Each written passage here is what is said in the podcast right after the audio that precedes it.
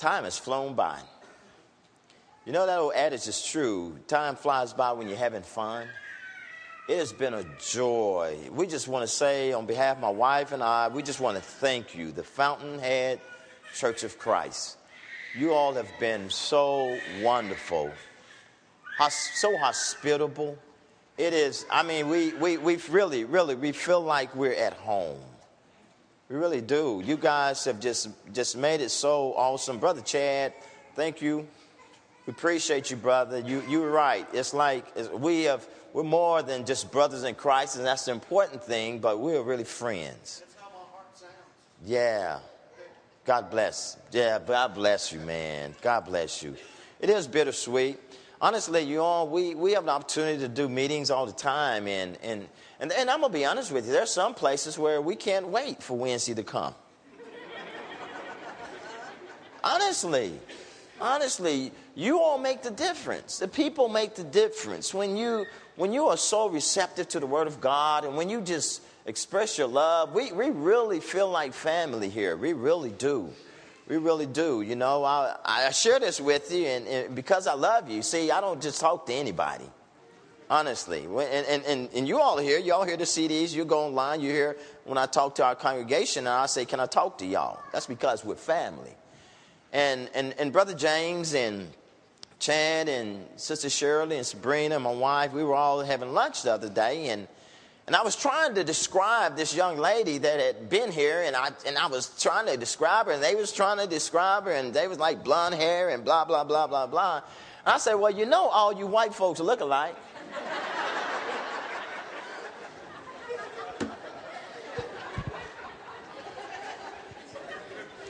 That means we family, y'all. I'm telling you, I, I can't just say that to anybody. Man, it's got to be y'all got to be close with me. To, and you know what? And I didn't think that up. That was just Holy Spirit just put it there. and I'm so glad Brother James and Chad and, and, and Shirley and Sabrina laughed.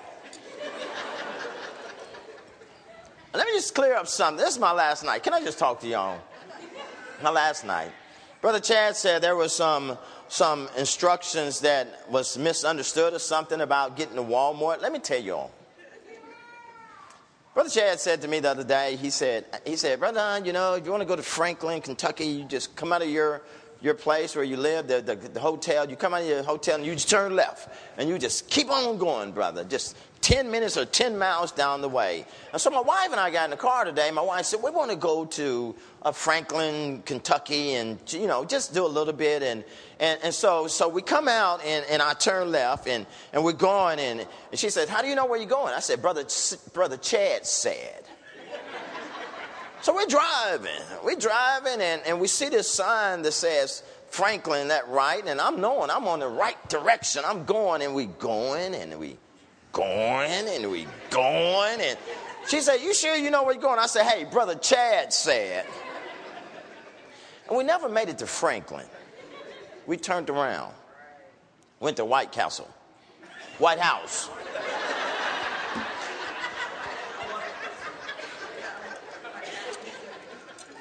I know where Oklahoma is. Praise God. But it was that one minor detail had us going down the wrong path. As Brother Chad said, you all, we can apply that spiritually.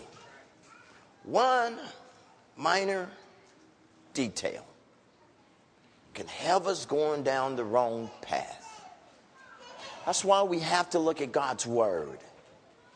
And we have to trust God's word and we have to obey God's word. I may, I may feel, I felt, let me tell y'all, see, be careful with feelings because I felt like we were going in the right direction. See how feelings are fickle? That's what we do spiritually. Sometimes I feel like I'm doing it right. But see, that's subjective. If we're going to deal with our souls, and our souls are the important thing here, our souls are ours to save or lose. I can't, I can't take a chance with my soul being lost based off my feelings. It must be based off of objectivity, truth, black and white. You know what I should have told Chad? Give me a map. That's what I should have said. And next time I come back, Lord willing, and Chad tells me if that, that is going to point me in a direction, I'm going to say, give me a map. I love my brother. I love my brother. Love you all so much. The eldership here, you all have been wonderful. Thank you for the invite. Thank you all so much. I appreciate it. Thank all of you all for being here every night. It has been a wonderful crowd. My wife, uh, we really, you know, she, she said, for my wife to say she really enjoys it, it really says a lot. It really does. And she has enjoyed you guys. And thank you all for accommodating her, for singing Somebody. Right. She has been singing Somebody ever since she heard it the first night y'all sang it. I'm really tired of somebody. Someday. Someday. That, I tell y'all, someday, goodness gracious. Okay, let me get on. Let me get on. Be opening your Bibles to the book, the, the Gospel of Luke, Luke chapter 16. Luke chapter 16. And just park there for a minute. You know, there was a story told about there was a preacher that was that was on schedule to to looking to get a job at a congregation. And there was a committee that was established to be the hiring committee, the search committee. And on that search committee was an English teacher. And when that preacher came before that committee, the English teacher said, When the hen is on the nest, does she sit or does she sit? And the preacher was pretty wise. He said, Well, it really doesn't matter if she's sitting or setting. What is really important to know is this when she cackles, is she laying or lying? Y'all didn't like that one. Tonight, we want to talk about the Word of God. We have been in a parable, we have been dealing with revival. Brother, I trust that the last few sermons have made an impact on your life as it has mine. It really has. In Luke chapter 16, I'm going to read the first nine verses. He also said to his disciples, keep in mind, he had just told the story of the lost sheep and the lost corn and the prodigal son. Jesus was focusing on these scribes and these Pharisees, the publicans and the sinners and they were attentive to Jesus. And when he got through telling that story to make his point, he turned to his 12, his 12 disciples, and he needed to teach his 12 disciples something. He says to them, There was a certain rich man who had a steward, and an accusation was brought to him that this man was wasting his goods. So he called him in and said to him, What is this I hear about you? Give an account of your stewardship, for you can no longer be steward. Then the steward said within himself, What shall I do?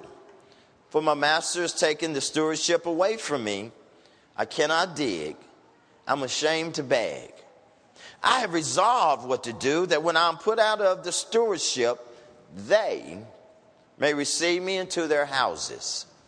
So he called every one of his master's debtors to him and he said to the first, How much do you owe my master? And he said, A hundred measure of oil. So he said to him, Take your bill and sit down quickly and write fifty. Then he said to another, And how much do you owe? So he said, A hundred measure of wheat. And he said to him, Take your bill and write eighty.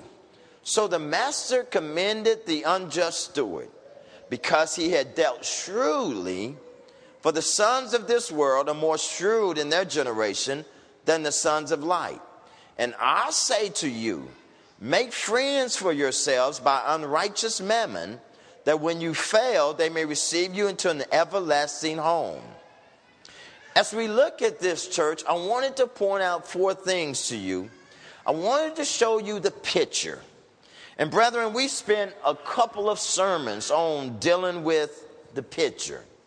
And then we wanted to discover the problem. So today we want to deal with the plan. Uh, this, this unjust steward had a plan to deal with the problem that we see in the picture. Now, brethren, the reason that this is important is this because we have a problem that's real similar that the steward had. And there is information in his plan that we ought to have in seeing how to solve our problem. As we looked at the picture, we applied it from the standpoint of revival. Brethren, this will be a great revival if we can reclaim those that have strayed away. And brethren, y'all remember the first point. Uh, after this is over, wouldn't it be wonderful if the, if the Fountainhead Church of Christ could put in a place a plan to reclaim those sheep who have strayed away? I want to encourage the leadership here. I want to encourage all of you and to be a part of this, I encourage you to make a plan and work that plan. Amen. It will require somebody thinking enough of those who have left to leave the 90 and 9 and go out to Wonders Hill, brethren, and bear the burden of restoration. Now, I know Brother Chad and Brother James and I, we've done some of that this week but they cannot do it by themselves. They must get others involved. So, point number two was wouldn't you have a great revival if those that are in the house but lost in the house? Point where point one was the parable of the lost sheep. Point two was the parable of the lost corn. The corn was in the house. It was in the house and it, and it was lost, but it still had value. He's, it's, it's, it's, it's, there's value in that corn. And the, and the, and the house, the, the owner of the house receives none of that value because when the householder needs the value of the corn, he can't find the corn. Wouldn't it be wonderful if the Fountainhead Church of Christ if this will be a great revival, if, if you could activate the inactive. Wouldn't it be wonderful?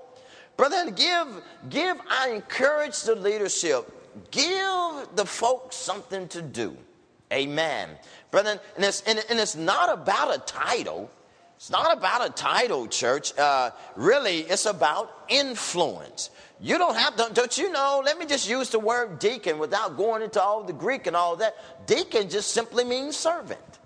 And you know what? We're all are servants. Every single one of us. And if and if you can't get them to work, brethren, what you have is just a position. Equip the saints for ministry. I encourage the elders to do that. We do that all the time where I'm from. Do you get, let me just share this with you, and I'm gonna be, I'm a realist. Do you get everybody? No, you don't. Some folks just don't want to do nothing. Some folks not to do anything. And that's okay. You encourage them anyway. And, and, and, and the thing about it is, the ones who don't want to do nothing, well, pray for them. Pray for them. But you get the inactive active. The third point is, would not we have a great revival here if those that have been rebellious and left and would repent and would head back home. And on their way back home, church, you, you all ought to be so happy when those folk who have been rebellious and now they're coming back that you will just reach out and receive them. And then when they get back home, you would just know how to treat them treat them good. Yeah, kill the fatted calf. Uh, put sandal on the feet. Give them a ring and, and, and let them just have, uh, uh, have a good, have rejoice that they've come back home. Uh, can, can, can y'all do that? Can y'all do those things? I know you can. Fountainhead Church of Christ, I know you can. You all have some wonderful people here, wonderful Christians You've got some great leaders. Now I'm at the story. Now I'm at the story. When you have a great revival, if we can see ourselves like stewards, brethren, everything we have belongs to the rich man. And to recognize, just like the man in the story, all of us are being accused. Every single one of us. Did you know that's what the devil's job is?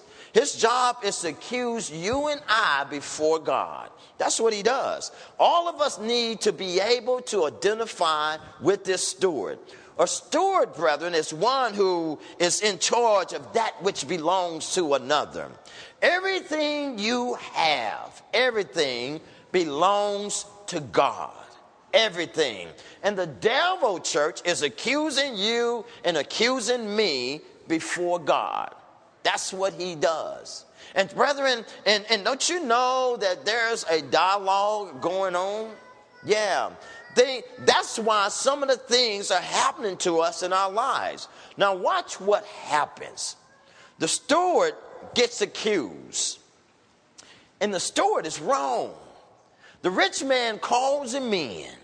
He comes in, and the rich man says, What is this I hear about you? And the steward does not say anything, brother. He doesn't say a word. The rich man says, Go get the books. Now, brother, here's the problem. Uh, let's settle up. What's the problem? You can no longer be steward. Brethren, this man is fired. This man is unemployed. And if he has no job, church, he can't pay his rent. If he has no job, he can't make his chariot payment. Amen. He's broke. Watch him. He's on his way to get the books. And on his way, he says to himself, He says, What shall I do? What he does is he considers his options. He says, I can't dig. I had this soft job all this time. I can't work construction. I'm out of shape. I can't, I can't dig. And, and, then, and then number two is I can't bag. I'm ashamed to beg. Now I work for the rich man. I made deals for the rich man. Everybody knows me. Y'all see him? Now, I've been living uptown and, and, and I can't beg and, and I'm ashamed to, to, to beg and I'm ashamed for them to see me broken down here. I'm not going to beg anybody. Watch what happens. Verse 4 chapter 16. I have resolved what to do, that when I'm put out of the stewardship, they may see may receive me in their houses. Brethren, what happens is for this steward, the light comes on. He says, I've resolved what to do. I've figured it out. I've got a plan. So that when they find out that I'm no, I've been fired and I'm no longer steward, I'm going to do something that when I'm put out of the stewardship, they, who are the they? They are the farmers. They are the local agricultural community. That's who, he, that's who he's referring to here. The folk that live on the land that's owned by the rich man who was supervised by him. I'm going to do something that when they find out I'm no longer steward, they will receive me, they will welcome me into their houses. Now, watch him put his plan, brethren, into practice. And, church, I'm going to talk about our plan, all right? He calls in the first one. He has to call all the folk that owes him in. And he says to the first one here, Now, how much do you owe my master? Brother, I always get a kick out of that. What do you mean? How much do you owe my master? You know that ain't your master no more. Amen. You've been fired. Y'all see this man? Brother, he's got he's got to play this off. So the first debtor says, uh, "I owe I owe a hundred measure of oil." He says, "Take your bill and sit down quickly. Come on, you got to hurry up. You got to hurry up and do this. Uh, and, and, and, and when you do this, because I got to take these books back to the rich man. He says, How much do you owe my master? Well, I owe a hundred measure of oil. He says, take your bill, sit down quickly, and write 50. That's pretty shrewd. That's pretty, y'all, y'all see what he's doing? Well, well, the next one comes in and he says, How much do you owe? Well, I owe a hundred measure of wheat. Well, take your, your bill and you write 80.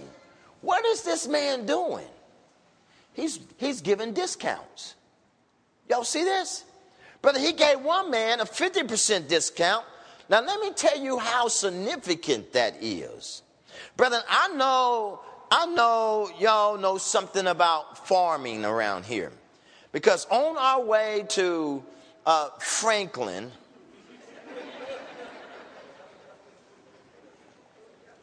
we saw a lot of farming. These were like sharecroppers, and you paid your bill in produce. See, there was a couple of different ways, brethren, to do this. The rich man could have made a deal where it was on a percentage. That would mean that if you were raising tomatoes, I get 10%. That means if you raise 100 tomatoes, I get how many? 10, right? If you don't raise but 50, I get what? Five. But if that, but brethren, that ain't the kind of deal we're talking about here. They had a he, they had a deal where you own you you owed a certain number regardless. This is what this man does. If you are raising tomatoes and and if I say I want 10 tomatoes, if you raise a 100, I get how many? 10. But if you don't raise but 50, I get how many? 10. If you don't raise but 20, I get how many? 10. If you raise 10, I get how many? All of them. Raise five, I get five, and you owe five. Y'all see this? Y'all see this, brother? So can you imagine how happy these farmers would have been, whereas I owe a hundred and now I don't owe but 50? And what's interesting, church, is the fact that the rich man knew what he was doing. Yeah. See, I know he knew what he was doing because he said, You're shrewd. He said, You're wise. He, he commended this unjust steward, brethren, for being smart. He commended him for being crafty. Now, brethren, this man was wise. So, so there was a couple of things that were so brilliant about his plan. He was smart enough to know that his plan could not depend on his own resources. Amen. He's given discounts. And that's smart, brethren. But there's an inherent plan in his plan. The problem is, the problem with his plan is, he does not own anything. Amen. The wheat and the oil does not belong to him. The wheat and the oil belongs to the rich man. Y'all follow me? If the rich man, brethren, doesn't absorb the loss, his plan fails. Well, he's smart, church, because his plan depended on the generosity. His plan depended on the mercy. His plan depended on the grace of the rich man. Brother, let me show you something here. Let me show you something about us. We are in the position of the steward. Y'all see this? Brother, we have done wrong. Everybody in here ought to admit that we all have sinned and come short of the glory of God. Everybody in here have messed up. All of us have fallen down. So because we've messed up, brethren, we cry out for mercy. Amen. It, see, brother, anybody out, anybody want to say just help me, Lord?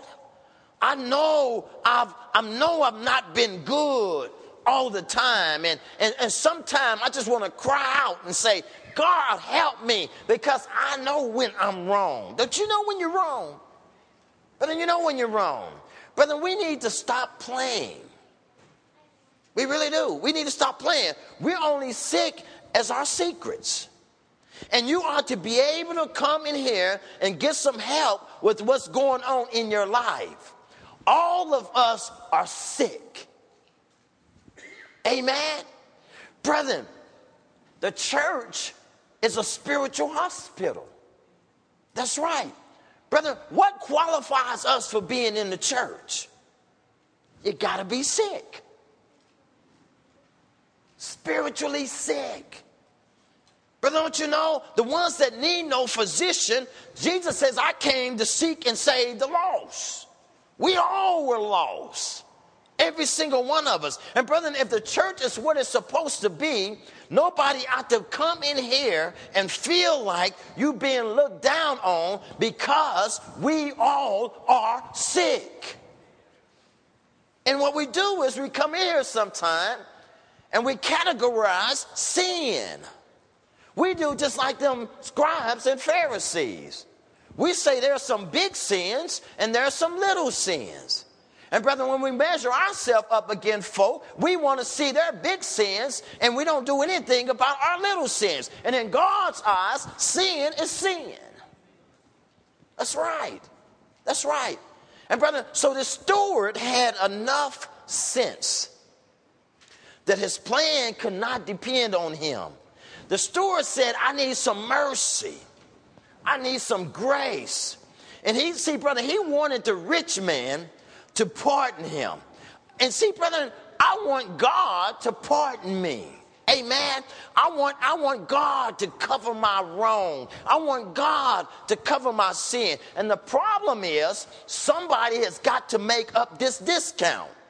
Who is it that's going to get make up this discount, brethren? The steward can't do it. I can't make up my debt. How can the rich man extend mercy if the books are out of balance? Somebody has got to get it right. Amen. See, you can't do it, brother. I can't do it. I need a mediator. Am I right? I need somebody to go and plead my case. I need somebody 1 Peter 2, verse 5. For there is one God and one mediator between God and men, the man Christ Jesus. Brethren, I need somebody to pay my debt. You see the connection? Church, the only one that loves us enough to take our burden and put it on himself, to take our messing up and put it on himself, the only one that could pay the debt that he did not owe is Jesus Christ, my Lord. See, brother, the first part of this servant's plan was he needed somebody to cover the debt. That was the first part. The second part of the servant's plan was he, bene- he benefited all the people.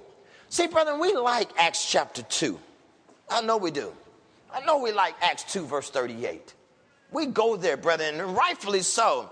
But but Acts chapter 2, brethren, says that, and verse 41 says that then those who gladly received his word were baptized.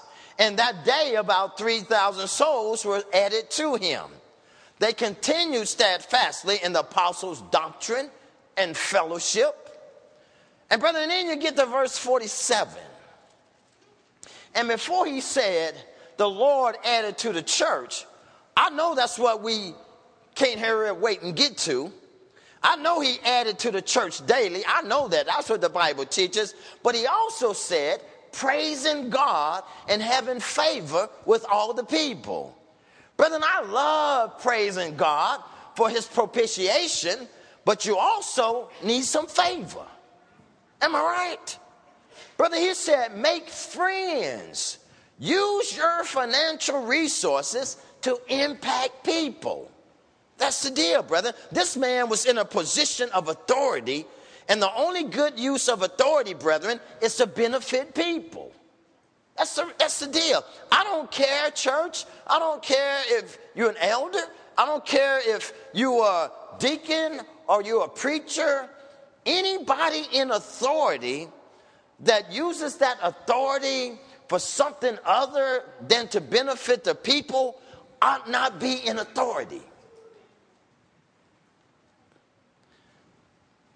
Church, we need to be impacting our community. We are to use our financial resources to turn some lives around. Well, somebody doesn't agree with Jesus. I just want to show you this, and, and you go home and read it later. You get to verse 14 in Luke chapter 16. And there was a reaction to the Lord's message. There was a reaction to the Lord telling his disciples what he told him. Watch the reaction, verse 14. Now, the Pharisees, y'all see this? Jesus is talking to his disciples. And you got these jacked up Pharisees over here watching him, listening to him. And the Bible says, now the Pharisees who were lovers of money also heard all these things and they derided him. They, they turned their nose up at Jesus. They laughed at Jesus. Brethren, the Pharisees stood up there and laughed at Jesus. What do you mean, Jesus? Use my money to help somebody else. Y'all see him? Brethren, Jesus says, All right, you want to laugh at me? Let me, let me tell you my last point. Here's the point, Brother Chad. When you get home, read this, verse 19 through 31. Here's my last point to tell you, Pharisees. There was another rich man, clothed in purple and fine linen, and he fared sumptuously every day. And there was a beggar by the name of Lazarus, laid at his table, just desired the crumbs that fell from the rich man's table. But you won't understand the parable of the rich man and Lazarus until you first understand that it's connected to the parable of the unjust steward. Amen. Brethren, the real emphasis is that the man is laying there, and there is no accident there, brethren, that he was in that condition. It was not coincidental that he was in that condition, that he was he was homeless, he was hungry, this man was sick, the dog came and licked his sores and just and he just desired a handout. And it's not accident, church, that he's like that because Jesus is going to say something else in a while. But both of them died. And the Bible says that the angels received Lazarus in the bosom of Abraham. That's an everlasting habitation. Remember, we started off with that? That's an everlasting habitation. And then the rich man also died and lifted up his eyes in hell. The reason Jesus told that story, brethren, was in response to verse 14, where the Pharisees did not like his theology. Y'all see it? Brethren, what Jesus was saying to them was if you keep stepping on the Lazarus of this world, if you if you don't get concerned about the hungry and the sick and the imprisoned, you're going to end up in the same place that that rich man ended up. Jesus was saying, church, you can laugh at this theology if you want to. But let me tell you something else. Jesus says in Matthew chapter 25, where Jesus divided up the sheep and the goat. And let me tell you something. There's going to be a division one day. And he's going to divide up the sheep and the goat, brethren. And you know what he said? He says, When I was hungry, when he comes again, brethren, Jesus is not going to say or ask you how many gospel meetings you had. He's not going to do it. You know what he's going to say? He's going to say, When I was hungry and you didn't feed me, I was sick and you did not uh, see after me. He's going to say, I was naked and you did not care for me. I was in prison and you did, did not come and visit me. And they're going to say, Jesus, when did we see you like that? And Jesus says, You didn't do it to one of the least of these, my brethren. You did not do it unto me. Brethren, in the church of Christ, we're going to have to get busy with ministry. That's right. And, brethren, all I did was explain the text.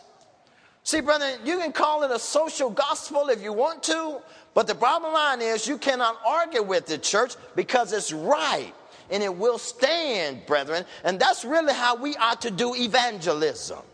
I remember, church, I remember knocking on doors was a very good idea. But this day and time, we better be careful whose door we knock on. Amen. But when we start, brethren, in these communities, when we start impacting these communities, when you do knock on the door, they'll come to the door and they'll say, Oh, yeah, You one of them folk, y'all one of them folks that, that's turning lives around. Yeah. Y'all them people down there that's cleaning up the neighborhood. Y'all them people down there that's making a difference in the community. Come on in. Y'all see it? But you got to see it. We've got to start impacting the community. We got to start doing ministry, church. Don't get me wrong. You don't stop, you don't let the doctrine go. But we got to start looking like Jesus. See, it's, it's past time, brethren. It's past time for us beating up everybody. That, that old dog won't hunt no more. Y'all hear me? It won't hunt anymore. Let's start helping some folks. And when we declare to them the unfolding riches of God, their spirits will be open. So let's start, let's stop, brethren, talking about going to church and let's start being the church. Amen. Let your light so shine before men that they will see your good works. And they and brethren, they ought to see our doctrine, but they also need to see our good works. What we need to do is we need to balance it. Amen. So let's have an agenda that's not just about going to church next Sunday. But let's be wiser than the sons of the world in order that we can promote God's agenda. Church, that's the connection. That's the parable. That's the unjust steward. Can you see it? Brother, the rich man is God. We are the stewards. And we all owe a debt that we could not pay. So, you know what I need? I need a mediator. I need an advocate. Y'all know what an advocate is? How many of y'all ever been to jail? Y'all, all y'all ain't been good. Well, when you go to jail, y'all heard me say that when you go to jail, because you're liable to go. Amen. Am I right, brother? You're liable to go. You're gonna need, you're gonna need an advocate. You're gonna need a lawyer. Am I right? And you're gonna need that lawyer to plead your case to the judge. Isn't that how it goes? Come on, y'all. Isn't that how it goes?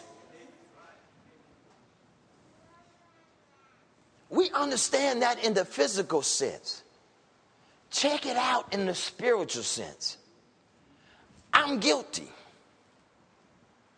I'm chained in the bondage of sin. I'm handcuffed, heading to the death chamber, heading to execution. I need some help. I need somebody to be my advocate. I need, I need, I need a lawyer. There's only one person I can call on to get me off. Who is that? Jesus. Why is that important? Because Jesus knows the judge. Matter of fact, the judge is his daddy.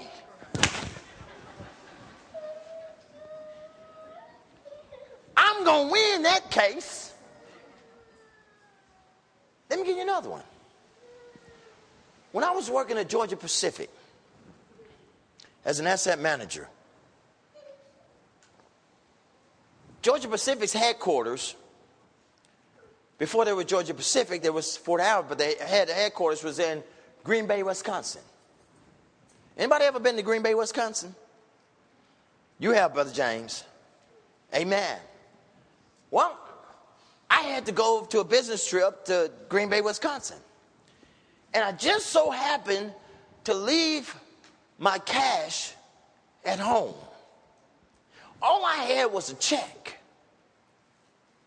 Well, if y'all know anything about Green Bay, Wisconsin, ain't too many folk in Green Bay, Wisconsin look like me. Come on, y'all, can we talk?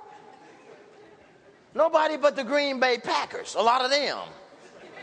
Am I? Amen. Am I right, Brother James? Am I right? Brother, I needed some money.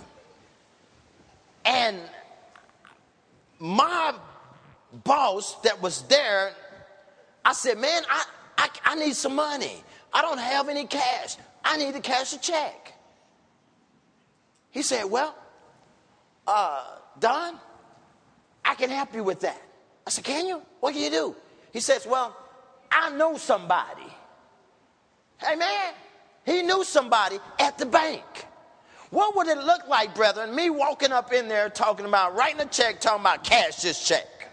What did it look like? Y'all think, y'all, y'all, they probably would have called the police. But I walk, he's, he goes in there and he goes in there, he says, Hey, hey, I know this man. I speak for him. And the, and, and, and the banker says, How much does he need? You know what that did, brother? That man gave me access to the banker. Y'all seeing this? Brother, when I'm in Christ Jesus, I have access to the man who's in control of everything. But the access comes through Christ Jesus. What are you saying, preacher? That if I want to make it to heaven, I've got to go through Jesus Christ. Am I right? Ain't no other way. I can't feel my way there. I've got to know something. I've got to know somebody that knows somebody. Yeah. What, preacher? I want to go to heaven. I'm handcuffed. I need an advocate. I need a lawyer. Who you think I'm going to get? Jesus Christ. Why? Because he knows the judge, and the judge is his daddy. Brother, we're going to win this case. Church, all I'm trying to say as I close is there's somebody in this assembly tonight that is handcuffed. You are bound in sin. The Bible says, for the wages of sin is death.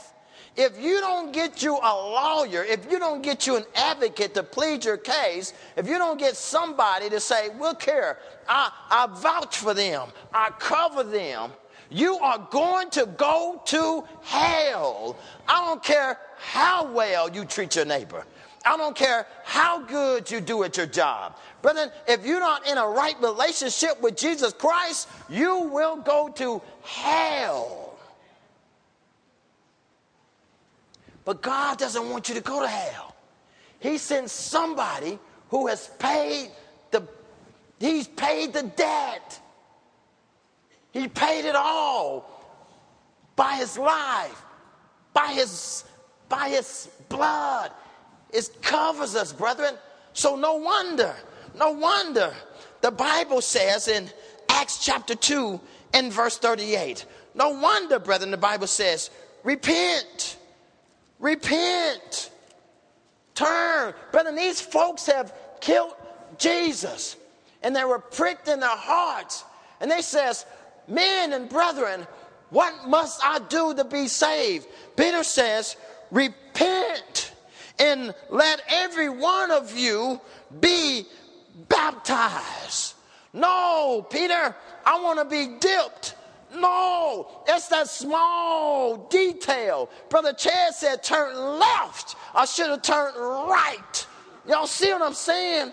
Peter says, repent and let every one of you be baptized. Okay, Peter, be baptized who? How? In the name of John Paul the Pope? No. In the name of Buddha? No. In the name of some man? No. Come on and be baptized in the name of Jesus Christ. For. The word for is eis. It is in order to, in order to receive remission, in order to receive forgiveness of your sins. You gotta do it. This is the only way you can get in Christ, brethren. You gotta be, you gotta repent and and be baptized in the name of Jesus Christ for the remission of your sins. And what will you do when I do that, Peter? You receive something. What's the something? It's a gift. It's a gift. And the only way you get the gift, you must be baptized. And then you receive the gift of the Holy Spirit. Brethren, that's Emmanuel, God with us. God in us. When I know I got the Holy Spirit that dwells in me, brother, it ain't something that's hovering around, it's in me. Y'all see that? Brother, I got the gift. So now I'm no longer in bondage. I'm released. I'm released. And now sin does not hold me down anymore. I am liberated. I am free. So when the devil comes at me, I don't have to sin. Amen. Why? Because I got the power now to walk right. When my wife makes me mad, I've got the power now. I don't have to get mad. Am I right? Amen. A church member talk about me. I don't have to get mad. Brother, don't get treated on my job right. I don't have to get mad. Why? Because I got the power that I don't have to do it anymore. But then y'all see that? And now, now, brethren, if I just keep on pursuing righteousness, just keep pursuing righteousness, trying to get better. And then, brother, when the when this whole world can't afford me home any longer. I'll come. Let me show you something.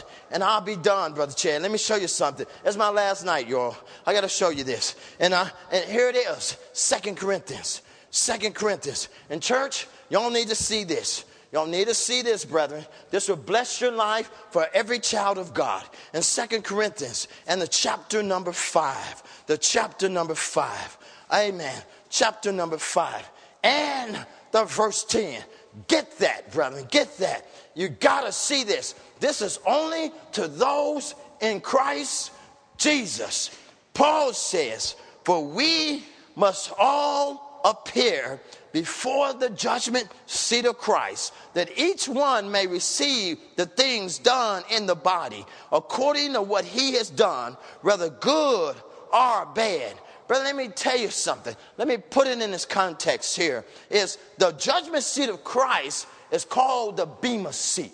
In Corinth, brethren, in that time is the Bema seat was where they come to receive rewards. Y'all see this? Brethren, this is not the great white throne judgment. The great white throne judgment are those who's going to face that, and they will face God as the judge. They'll face Jesus as the judge, brother, but not us in Christ Jesus. Us in Christ Jesus will come before the judgment seat of Christ. That's the seat of mercy and grace. And he says, every deed we do, good or bad, will come into judgment. That means that our works, brethren, will be judged by fire. Some will be stubble and, and, and, and burn up and some will be silver and gold. Let me tell you something about that. Brother, let me tell you something. When I get my reward, there are, there are degrees of reward in heaven, just like there are degrees of punishment in hell. But when I get my reward,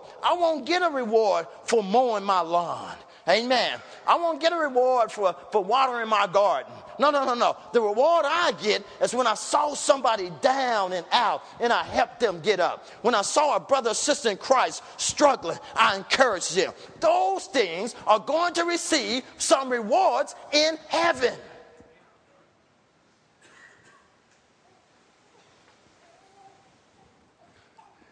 If we stay faithful to God, we aren't going, we will bust heaven wide open, church. I want you to hold on to that. You got to hold on to it because that's the hope we have in Christ Jesus. If you don't have that hope, brethren, you ain't got nothing. Am I right? Y'all sure making me work hard tonight. I didn't intend to sweat up here.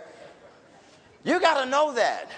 And the reason I say that, the reason I say that it's because somebody is in the audience tonight that needs to come to the Lord. And you come broken. You see, it's not, we, we're saved by grace through faith, not of works that any man can boast. It is a gift. But then that's where it all comes. We can't work our way to heaven.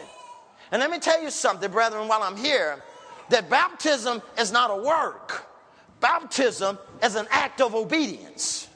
God has so chosen baptism to save us. See, brother, we can't tell God how we want Him to save us. What we've got to do is be obedient to His word. Am I right? Well, I feel like, uh uh-uh, uh you mess it up. See, I felt like I was going to, to, to Franklin, Kentucky. Messing up. Y'all see this stuff? You got to see it. When you are obedient to God's word, brethren, God can bless you. He can take you from, from, from the world of darkness and put you in the world of light. He can do it. The baby's crying, so it's time for me to stop. See how the Holy Spirit work?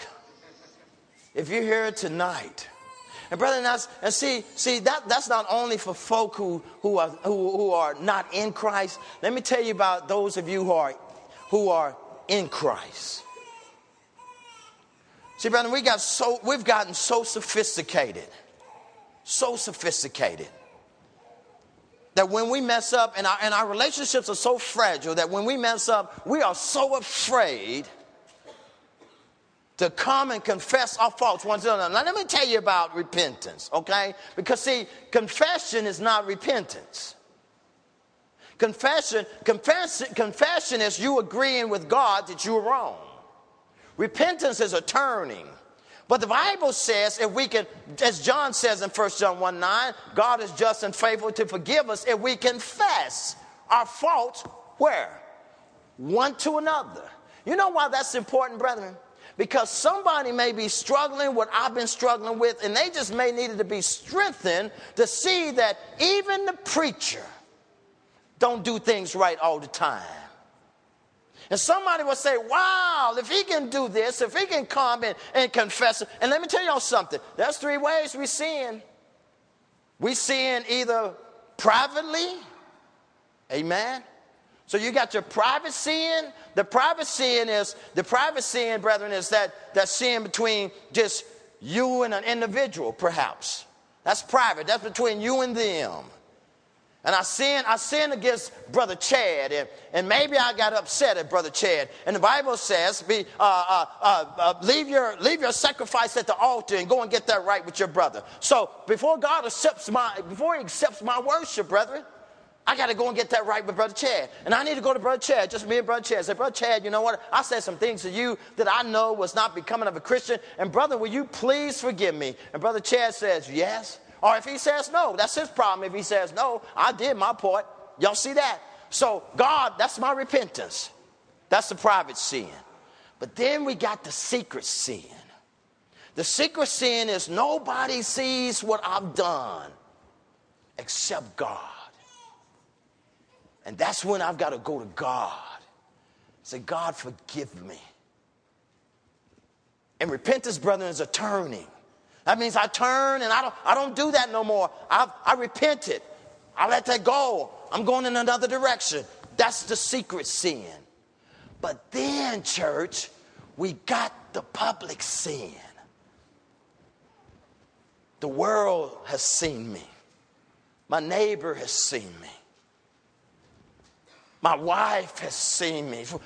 Now I've impacted other folk. You know what I got to do? But then I need to repent. I need to say, God, forgive me. I'm not going to do that again. And I need to come before the church and I need to say, brothers and sisters of the cross, of the church, you know what I've done? I've done some things I shouldn't have done. And, and I don't have to tell you all my business. I just tell you I sinned. And you need to pray for me. Amen. You need to pray for me. Pray strength. Ask, ask God. I need His help. And brother, you pray for me. Now I've done my part. I have I have come and confessed before my brothers and sisters in Christ. And you know what God is? God is just and faithful. You know what He'll do? He'll forgive me. Y'all see this? But you know what we've done, church? We've gotten so sophisticated. We've gotten so full of ourselves and so afraid what other folk gonna think about me. We got any gossipers in here? See, we got a house full of liars. You see what I'm saying? Got, got anybody that's harboring some, some bad thoughts, some bad things toward each other? You got some evil speaking going on? You got some fornication going on? You got some adultery going on? You got some, you got some addiction going on? Y'all see what I'm saying? Brethren, we all are sick. Every single one of us. Every single one of us struggle with something. See, church, you can, you, you, my wife say this all the time. I share this with her. You can come up here and, and, and set a, you come up here and set a bottle of, um, you can set, uh, what y'all drink? I wouldn't have a problem with that because that's not my struggle. I don't struggle with alcohol. But I got to struggle. Y'all look at me like I'm going to tell you what it is. I ain't telling y'all nothing. My point, brethren, is I got one. You got one too. But it has not mastered me. Does this make sense? You will be a better church when we learn, brethren, to be have some sense of transparency. Because that's where we this when we come together, we are family. So if you're here,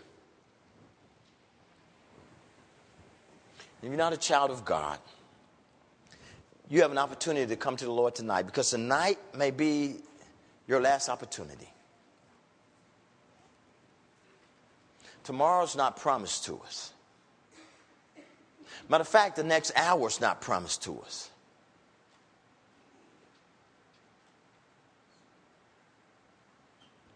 I would be afraid to walk out of this building tonight knowing that I'm, out, I'm on the outside of the ark of safety.